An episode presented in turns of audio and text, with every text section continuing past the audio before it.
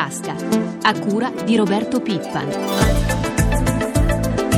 Buongiorno, buongiorno, a tutti i nostri ascoltatori da Roberto Zampa. Si è concluso nel fine settimana il vertice G8 di Camp David negli Stati Uniti. Ora, dopo le dichiarazioni di intenti, si attendono misure concrete, specie in Europa. Ne parliamo subito con il nostro ospite, l'economista Patrizio Bianchi. Buongiorno.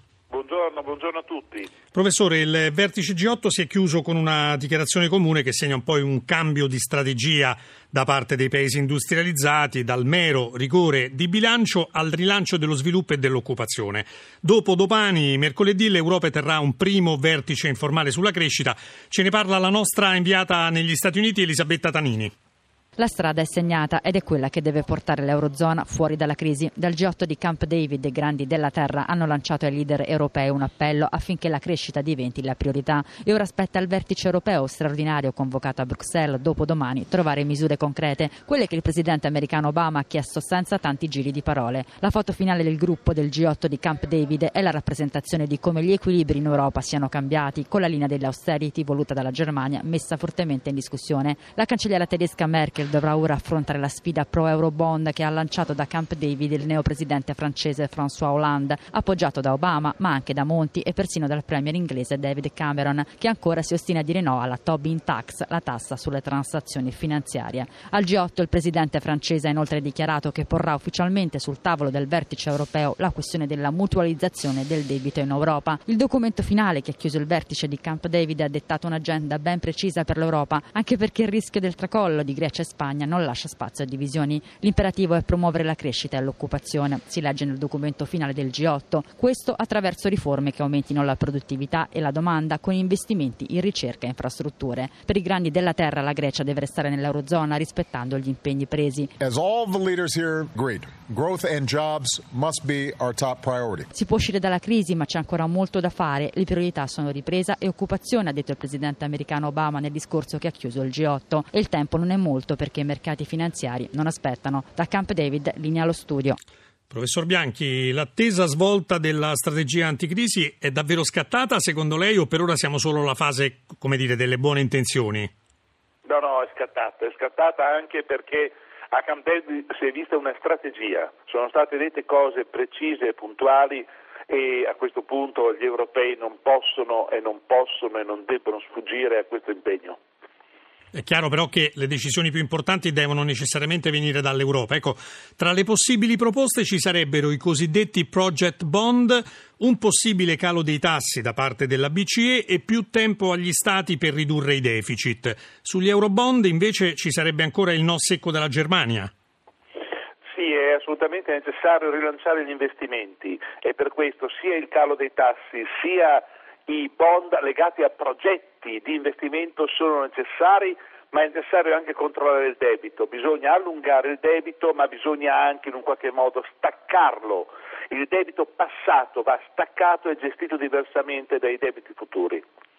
Nelle ultime settimane comincia a farsi sentire una situazione abbastanza difficile di alcune banche europee, in particolare in Grecia e Spagna. Si segnalano eh, fughe di capitali verso paesi ritenuti meno a rischio. Che cosa si può fare secondo lei? Essere più assieme. Bisogna che mercoledì vengano dati segnali chiari che si lavora tutti assieme per gestire assieme la crisi, altrimenti questa diventa non una fuga ma soltanto una rincorsa.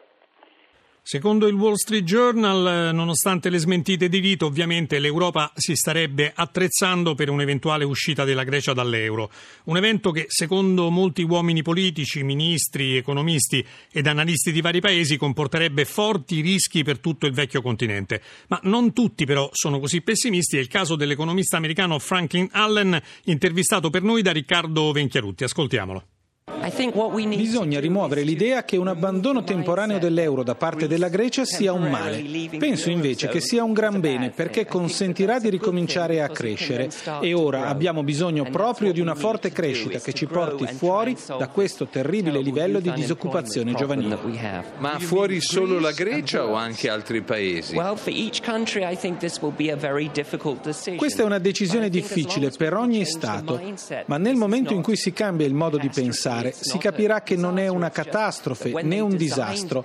Quando è stata pensata la moneta unica non era possibile prevedere la violenza della crisi e dunque quel che bisogna istituire è un meccanismo che consenta l'uscita temporanea dall'euro per chi lo voglia. Parla dell'Italia?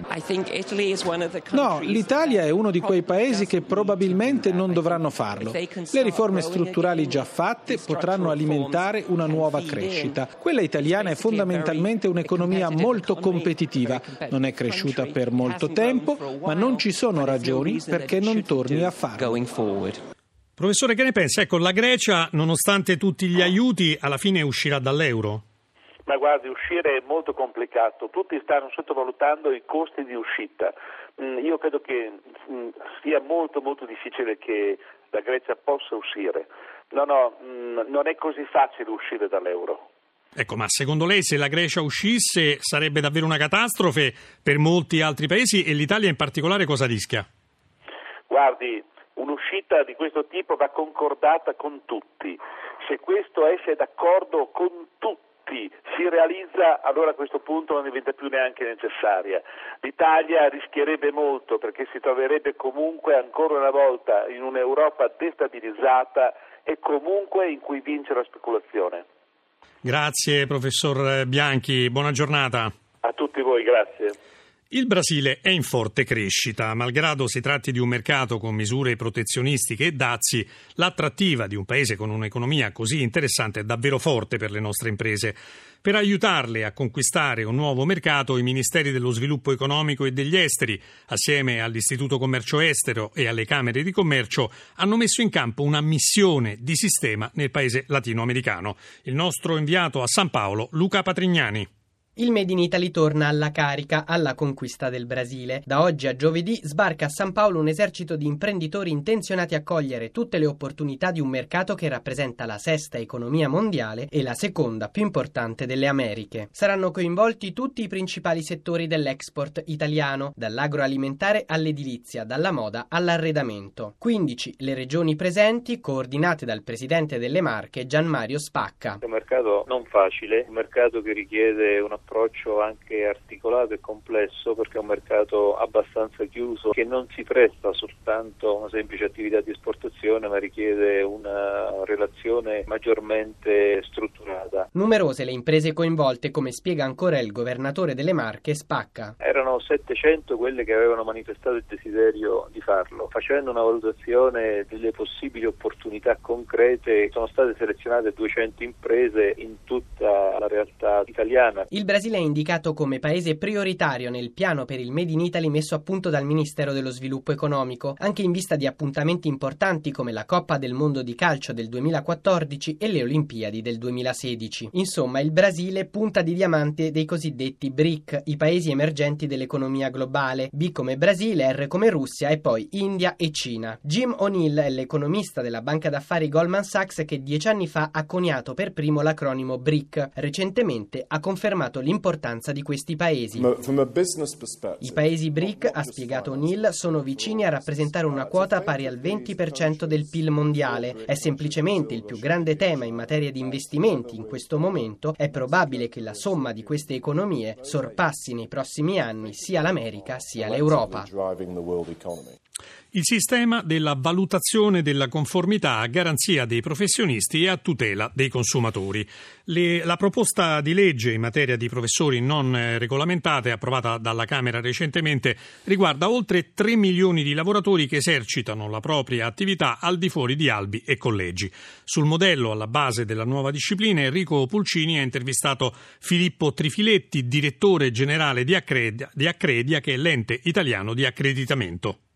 In breve, in cosa consiste la nuova disciplina sulle professioni non regolamentate che verranno certificate e qual è il ruolo di Accredia? Si cerca di fornire delle garanzie sia ai consumatori finali, ai cittadini, che alle imprese, alle attività business che hanno bisogno di rivolgersi a professionisti affidabili che abbiano appunto una professionalità garantita. Accredia è l'ente d'accreditamento nazionale e il nostro scopo è appunto quello di garantire che gli organismi di certificazione, in questo questo caso delle figure professionali, agiscono in modo indipendente, con competenza e imparzialità e quindi cerchiamo di esprimere fiducia su queste certificazioni appunto delle nuove figure professionali. Quanti lavoratori coinvolti e quali i vantaggi in termini di tutela, politica di sviluppo e nuova occupazione? Le parlano di cifre impressionanti, addirittura di circa 3 milioni di professionisti che hanno interesse a garantirsi verso chi vuole utilizzare le rispettive professioni. Gli organismi che noi accreditiamo già certificano oltre 80.000 figure professionali e sono tutte quelle che non sono regolate da norme o inquadrate nei cosiddetti ordini professionali,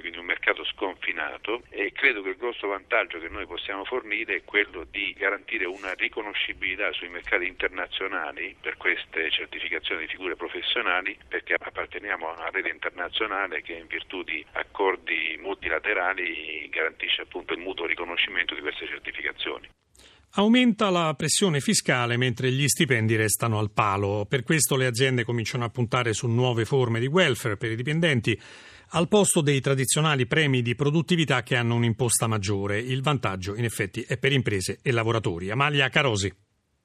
Marco Vernieri, direttore del personale di Banca Intesa, voi avete appena siglato un accordo con i sindacati per un premio sociale. Cos'è e come funziona? Il premio sociale vuole essere una risposta in un momento come quello attuale in cui alla sostenibilità aziendale si vuole far corrispondere una trasmissione di un maggior valore per i dipendenti. Sostanzialmente diamo un importo che consente, in alternativa alla componente in denaro, di poter acquistare dei servizi nell'area della previdenza e dell'assistenza o dell'istruzione per i figli, valorizzando il cosiddetto cuneo fiscale, quindi maggior valore per i dipendenti e minor costo per l'azienda. Così il dipendente si ritrova in media 150 euro disponibili in più a parità di costo per l'azienda. È una forma di autarchia fiscale per ridurre il cuneo che c'è tra il costo del lavoro per il datore e quanto effettivamente arriva in tasca al dipendente? Sicuramente si cerca di valorizzare quelle che sono le possibilità date oggi dal testo unico sulle imposte dirette. Voi non avete il problema degli esodati in quanto un fondo finanziato da Banca Intesa li coprirà fino alla pensione, ma resta il problema di disparità di costo per l'azienda tra un dipendente anziano e uno giovane. All'impresa in generale conviene di più alimentare un fondo come questo che avete voi per questa platea o farli restare al lavoro fino all'età della pensione? Ora probabilmente dobbiamo ragionare in un'ottica che per il futuro deve prevedere una valorizzazione del personale con eh, un maggior numero di anni di anzianità e questo si può conciliare con delle politiche sempre attraverso questo fondo fondo che consentono un'uscita più graduale delle persone. Il fondo oggi è utilizzato come prepensionamento, un domani ci potrà aiutare a far uscire gradualmente le persone facendole rimanere più a lungo sul lavoro ma in modo graduale facendole uscire dando la possibilità soprattutto di assumere giovani che è l'emergenza di questo momento.